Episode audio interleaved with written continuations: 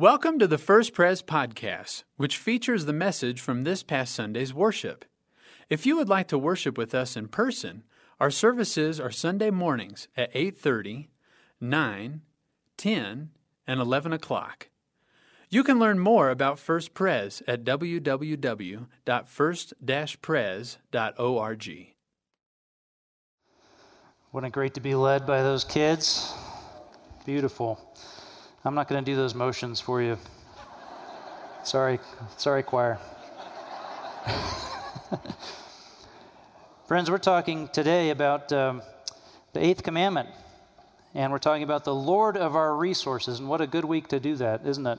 I, I just reflect on how uh, this week in, uh, on Wall Street, probably, I don't know how many billions of dollars went up and down and up and down, but we know where our solid rock is. We know who's faithful. We know who's sure. We know who provides for us. So let's look together at Exodus chapter twenty, verse fifteen, and then I'm going to read to you the parable of the rich young ruler from Mark chapter ten, verses seventeen to twenty-seven. And as we turn to God's holy word, let's open our hearts through prayer. Lord, we thank you that you speak to us so clearly about the things that matter to us so dearly. So, Lord, have mercy on us and help us to see you clearly and to trust you more. In Jesus' name we pray. Amen. Exodus twenty, verse fifteen. You shall not steal. In the Gospel of Mark, chapter ten, at verse seventeen, as Jesus started on his way, a man ran up to him and fell on his knees before him. Good teacher, he asked, what must I do to inherit eternal life? Why do you call me good? Jesus answered. No one is good except God alone. You know the commandments. You shall not murder. You shall not commit adultery. You shall not steal. You shall not give false testimony. You shall not defraud. Honor your father and mother. Teacher, he declared, all these I have kept since I was a boy. Jesus looked at him and loved him. One thing you lack, he said. Go sell everything you have and give to the poor, and you will have treasure in heaven. Then come, follow me. At this, the man's face fell. He went away sad because he had great wealth. Jesus looked around and said to his disciples, how hard it is for the rich to enter the kingdom of God. The disciples were amazed at his words, but Jesus said again, children, how hard it is to enter the kingdom of God. It is easier for a camel to go through the eye of a needle than for someone who is rich to enter the kingdom of God. The disciples were even more amazed and said to each other, who then can be saved? Jesus looked at them and said, with man this is impossible, but not with God. All things are possible with God. This is the word of the Lord. Amen. We're grateful. Lord of my resources. Well, friends, um, I've come to tell you today I stole a box of Nerds. Not this box. I paid for this box. I have the receipt. But when I was a little boy, uh, I lived nearby the Albertsons down on one fifteen and Cheyenne Mountain Boulevard. Let's see if I can make that. Oh, look at that. We'll see how that goes. And um, I lived right there walking distance to the Albertsons that was down on one fifteen and Cheyenne Mountain Boulevard. And one day after school, I walked up to that store. It's not there anymore. And um, and I uh, I wanted to get some candy. The problem is I didn't have that much money in my pocket. And so as I stood there in the candy aisle, I was looking at uh, a pack of Hubba Bubba and a box of Nerds. And I realized that I had enough to buy one or the other, but not both. But in my heart of hearts, I wanted both. So you can see my my conundrum. And what I did was I I took the box of Nerds and I put it in my pocket. And I went and paid for the gum and went walking out of that store. I still wonder if that's why it went out of business. Now, Uh, it's hard to describe this, but um, a box of Nerds in your pocket makes some noise when you walk. A stolen box of Nerds in your pocket makes a sound like a crashing pane of glass with every step you take. Crash, crash. It may as well have been the telltale heart as uh, beads of sweat were rolling down my my brow, and uh, and I got out the door, and I ate those nerds, but let me tell you, never has a boy eaten a more bitter-tasting box of nerds than that one that I walked out with. Well, the Lord said, you shall not steal. Exodus twenty fifteen. And one Barna survey reported that eighty-six percent of adults claim they have completely satisfied God's requirement against stealing. No problem. I don't know. Here's the lesson I learned that day so long ago. Everything we gather to ourselves wrongfully steals life from us. How's your relationship with money? Money is so close to our hearts. It can grab us. It can pull us. It can guide and direct our lives in ways that we're not even conscious of. And Jesus knows that very well. That's why he talked so much about money during his ministry to people who around him who, let's face it, didn't have much of it. And for us who, who live in, in such a, a prosperous and wealthy way when compared to life in the history of the, of the world, for us it's even more critical. Here are some messages that we soak up these days about money and prosperity. And as I read these, these messages, these axioms, I just want you to, to ask yourself, have any of these soaked into your heart? Here are some things that we hear. You deserve it. Sense of entitlement. You can never have enough. Insecurity. More is always better. Your paycheck determines your worth and value. Take care of yourself first and then share from the leftovers. Happiness comes from wealth. Wealth equals success. Resources are scarce, so get what you can. Money equals security. Pursue it at any cost. If you have money, God loves you. If you don't, you've done something wrong. Any of that ring true? Any of that settled into your heart? You've soaked it up from the world around you? Maybe you wouldn't say it out loud like that. You wouldn't embroider any of those on a pillow. But when it comes to the decisions that you're making, these attitudes come into play. And they grow an impulse within us to gather to ourselves. And maybe that impulse grows so strong, it grows so powerful, that we begin to look past a godly gathering, a righteous gathering, and we look past hard work and the proper use of our gifts to add value, and we are more and more enticed by those temptations to gather to ourselves wrongfully. And everything we gather to ourselves wrongfully takes life from us. The way out is to look to Jesus as Lord of our resources.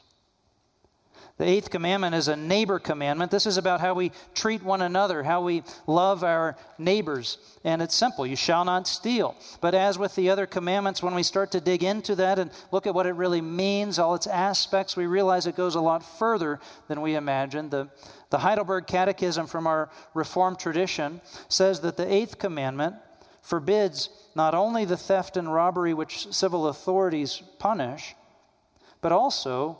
But God also labels as theft all wicked tricks and schemes by which we seek to get for ourselves our neighbor's goods, whether by force or under the pretext of right, such as false weights and measures, deceptive advertising or merchandising, counterfeit money, exorbitant interest, or any other means for, forbidden by God.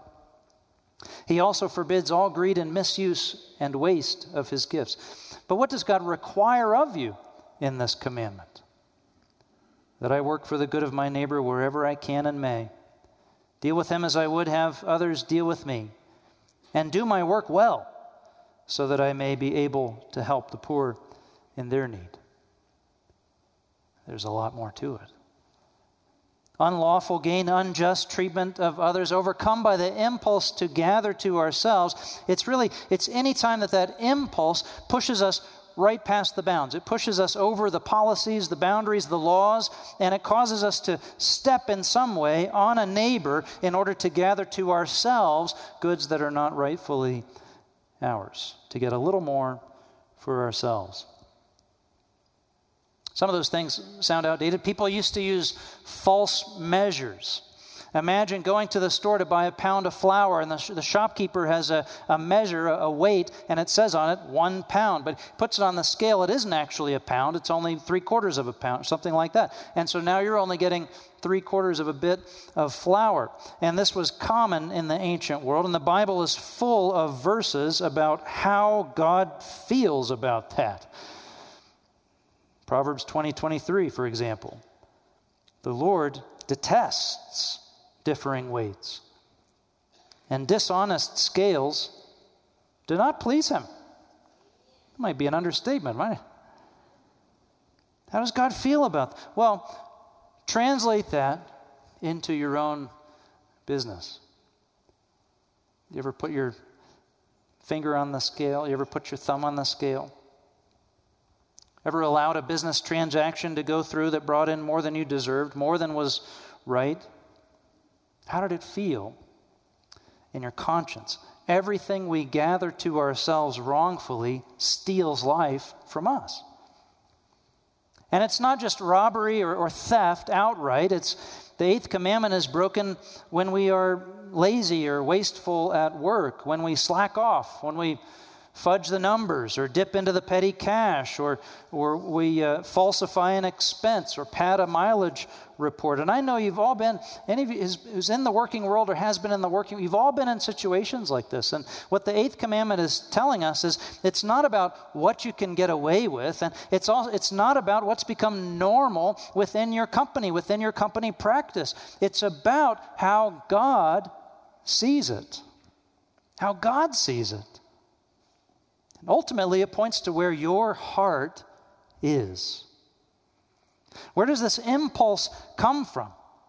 And how does it grow so strong that we become willing to risk our reputation, our, our good name, that we're willing to risk who we are and who people think, what people think of us, or diminish and abuse our neighbor just to gather a little bit more? Where does this impulse come from? Well, I mean, it might be that That nasty old dragon, greed itself, that satisfactionless worm, voracious as an empty grave. Sure, it might be greed, but it might be something a little more subtle. It might just grow on that discontent brought on by an endless barrage of messages in our consumer advertising. You don't have this yet. If you had this, you'd be happy. If you had a little more, you'd be better. Without this, you can't live. Or it might be some internal insecurity within us. But ultimately, listen, ultimately, it is a misplaced trust. That's what Jesus knew when he confronted the rich young ruler in Mark chapter ten. A man comes up to Jesus and kneels down, almost making the show of how humble and respectful he's being in front of everybody. Oh, great rabbi. Oh, good teacher, he actually says. To which Jesus replies, as he watched the passage go by, "Why do you call me good? Don't you know good is a word that people use for God? Why are you using that word about me?" And then Jesus runs through the six commandments. The six commandments about how we deal with our neighbors. That's what he gives them. Remember, the Ten Commandments is in two tablets. The first four are about how we relate to God, and then the second six are about how we relate to one another. So Jesus runs through all the one another commandments with them. Verse nineteen, "You know the commandments. You shall not murder. You shall not commit adultery. You shall not steal. You shall not give false testimony. You shall not defraud. You honor your father and mother." You know all these command. You learned a Sunday school song about them when you were a boy. You know all these. And what does the boy, what does the man say? He says, "Oh yeah, no problem. Easy. I've been covering those since I learned them when I was going through Sunday school. I guess there were no Albertsons back then. Or no boxes of Nerds to tempt otherwise righteous boys. Then verse twenty-one, Jesus looked at him and loved him. One thing you lack, he said. Go, sell everything you have. Give to the poor, and you will have treasure in heaven. Then come, follow me. You said I'm good. You, you said I'm God. So let me direct you and your resources. Come and follow me. I, either I'm God or I'm not. You see, one thing you lack.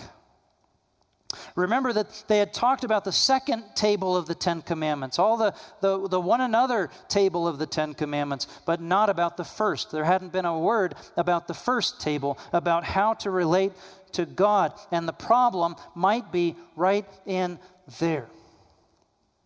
It might be in that area. How do you relate to God?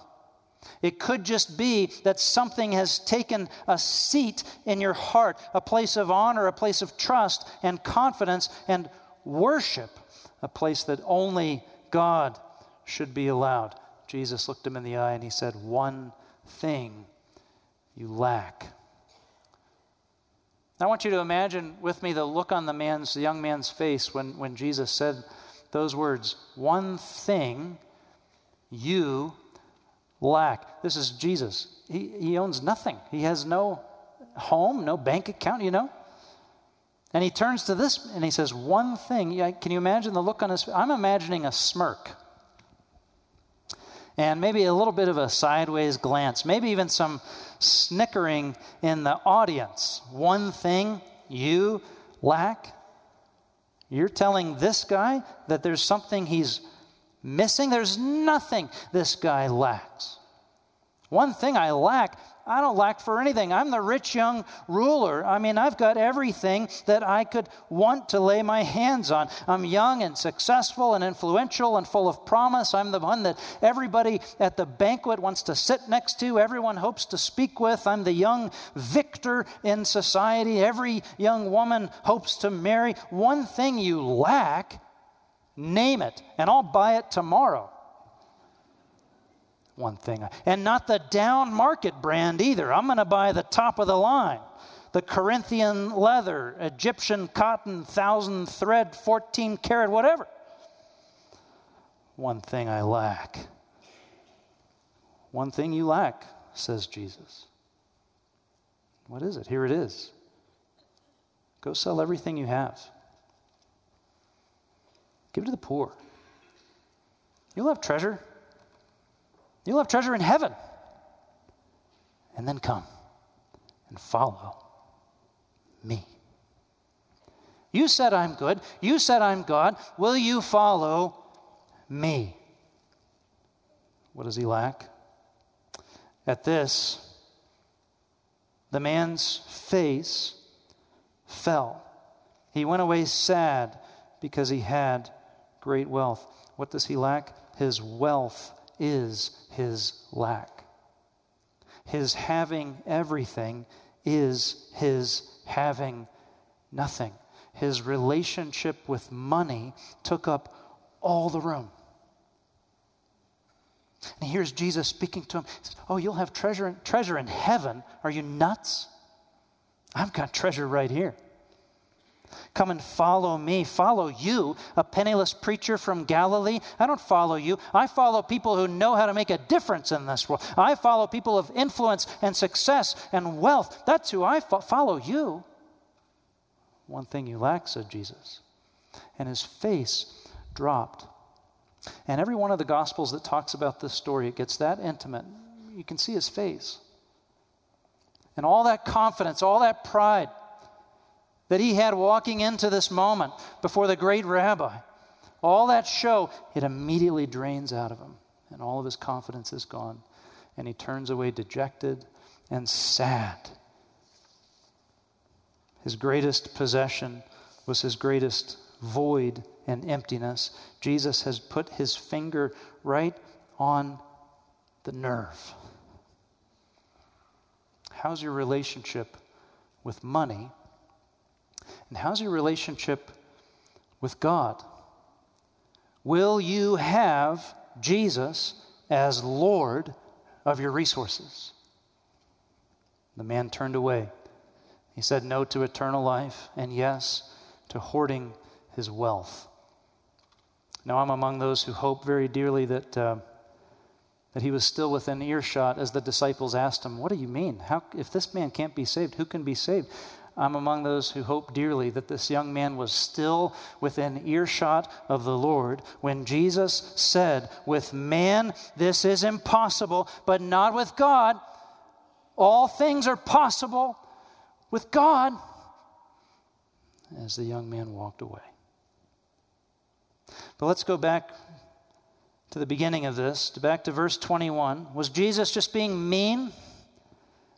Was Jesus saying you can't follow uh, me until you've given away everything you have? Was Jesus just being setting impossible demands for salvation? No. Jesus was diagnosing a condition of this man's heart. Look back at verse twenty-one. Jesus looked at him and what? He loved him. "One thing you lack," he said. "Go sell everything you have, give to the poor, you'll have treasure in heaven, then come, follow me." Jesus looked at him and he loved him. He wanted goodness for him. He wanted life for him. Jesus loved him. That's why he said what he said. That's why he challenged him the way he challenged him. That's why he made him feel uncomfortable and humiliated and confused. He did that because Jesus loved him. Now, what kind of love is this? Well, this is the kind of love that wants to set you free, even when all you want is to keep your chains. This is the kind of love that wants to give you new life, even when all you want is to stay in slavery. That's the kind of love that this is. Everything we take to ourselves unlawfully robs us of life. Everything we steal robs us of life. But you know what? You know what the other side of that is? Everything we give away adds life. This is the hinge of generous living. Everything I take to myself unlawfully, it robs life. But everything I'll give away, it adds life. We're going to talk for the next uh, few weeks about, about giving to First Pres. And it starts with prayer. As I shared earlier, we, we, uh, we want you just to be praying. There's nothing, there's, there's no difference, um, bigger difference made than to know that the people of the church are praying for the ministry of the church and for the staff, the remarkable staff that God has gathered here. We want you praying. And then we're going to talk together about, well, moving into twenty nineteen, what's the challenge? Running this operation, this this church, First Pres in twenty nineteen, including all we give away, which is a lot, will require just under two thousand dollars per member for the year. And this is a generous church. We give, uh, as a body, we give on average about three thousand two hundred dollars per family. But a lot of our giving comes from a very small group of people. And I don't know all the ins and outs of what people give. That's by design. But I can tell you that if you give more than nineteen thousand dollars a year, you're among the top forty givers in our congregation. Top forty give that much. And then thirty-two percent... Uh, don't give at all, even a small a small amount. So we can work on that. But as we talk about giving and we ask to make a commitment to the Lord's work here, it's not about funding the operations of the church. It's about your heart. How's your relationship with money? How's your relationship with God? Do you trust Jesus to be Lord of your resources? So as a church, as we develop Christian disciples, mature Christian disciples, we teach the tithe, the giving of ten percent of one's income back to the Lord. We teach it as Jesus taught it. He assumed that his followers were practicing the tithe. And the tithe is not some legalistic uh, guilt machine. It's not some shame operation. The tithe is a safeguard and a method for freedom from greed. It's a gift and it's a blessing. When you put God first and trust God fully with, with your, your finances, with your resources, When you make that commitment of trust, you get freed a little bit from that binding impulse to gather to yourself more and more and more, from that damaging impulse to do whatever it takes to gather more money to yourself. It's freedom, because that impulse will overtake you. It'll suck you down. It just whispers, never enough, never enough, never enough. And before you know it, you're jumping some bound, stepping on a neighbor, even turning from the Lord. We must encourage one another continually to practice the tithe in freedom and in joy. Just like the Sabbath sets a, a limit on our time and our energy in the week, the tithe frees us to rest in God's provision and escape the never-ending thirst for more. Because when that thirst takes hold and those temptations get strong, the love of money, remember, not money, but the love of money becomes the root of all kinds of evil. And everything we gather to ourselves wrongfully steals life from us. But everything we give adds life. Friends, Jesus, on the other hand, was not a hoarder. Jesus, the one we follow, he was not one who, who had to gather to himself, even unlawfully gather to himself. He had no anxiety. Jesus wasn't just generous with the leftovers either. Jesus gave it all. He gave his whole life away. He gave his whole self away. How do you really satisfy what the law demands in the eighth commandment? Only Jesus Christ does what the law requires. And this stuff that we're talking about, we're not just talking about stealing or, or money or, or resources for a church. It's, it's about the heart. It's about your character. It's about what you believe and trust is the character of God. What's your view of God? A, a, a generous giver or a stingy God who's always holding back? Do we belong to a kingdom of scarcity or a kingdom of abundance? Do we need to hoard for ourselves, set up our own little kingdom and defend it? Or can we trust the King and the kingdom? Jesus looked at him and loved him. He looked at him and loved him. And so he looks at you. And so he looks at me. And so he offers once again to come and follow him to a place of freedom and peace. Lord, we thank you that there's no part of our lives that you shy away from.